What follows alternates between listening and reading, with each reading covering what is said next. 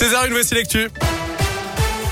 Et à la une, c'est une intervention très attendue. Jean Castex est l'invité du 20h de TF1 ce soir. Le Premier ministre doit annoncer les pistes du gouvernement pour faire baisser les factures d'énergie alors que les tarifs réglementés du gaz vont augmenter de 12% demain. Même hausse prévue pour l'électricité en début d'année prochaine. Et plusieurs pistes sont à l'étude, Valentin Chenard. Oui, d'abord baisser les taxes et surtout celles qui s'appliquent à l'acheminement du gaz entre les lieux de stockage et de consommation. Elles représentent 30% du montant de la facture.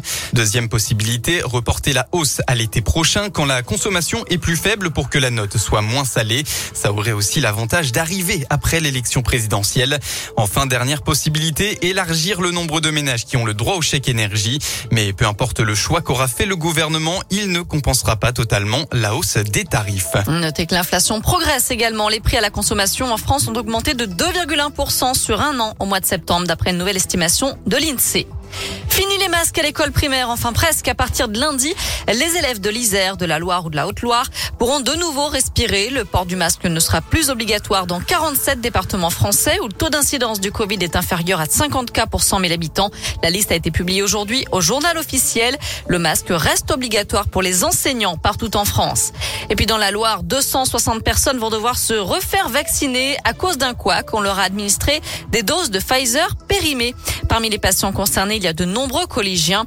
Les autorités estiment que c'est sans danger pour leur santé. Je rappelle que depuis ce matin, le pass sanitaire est obligatoire pour les mineurs de 12 ans et plus. 5 millions de jeunes sont concernés en France. C'est une mesure censée limiter l'explosion des prix. L'encadrement des loyers à Lyon et à Villeurbanne entrera en vigueur au 1er novembre. La préfecture a signé un arrêté fixant des loyers de référence. En cas de non-respect, les propriétaires s'exposent à des amendes allant jusqu'à 5 000 euros. Le détail est à retrouver sur l'appli redescoop.com. Le maire de Lyon, favorable à la légalisation du cannabis, il avait déjà évoqué la question durant sa campagne électorale. Grégory Doucet a été interrogé sur le sujet aujourd'hui lors du conseil municipal. Il estime qu'un débat serait nécessaire. Condamné à un an de prison ferme, Nicolas Sarkozy décide de faire appel. L'ancien président français a été reconnu coupable de financement illégal de sa campagne électorale de 2012. Le tribunal de Paris estime qu'il avait conscience du dépassement du plafond. 13 autres personnes ont été condamnées dans cette affaire Big Malion. Une bonne nouvelle sur les routes, le nombre d'accidents a diminué de près de 17% en 10 ans en France, selon le dernier bilan de la sécurité routière. Le taux de mortalité a également chuté de 18,7% en 10 ans.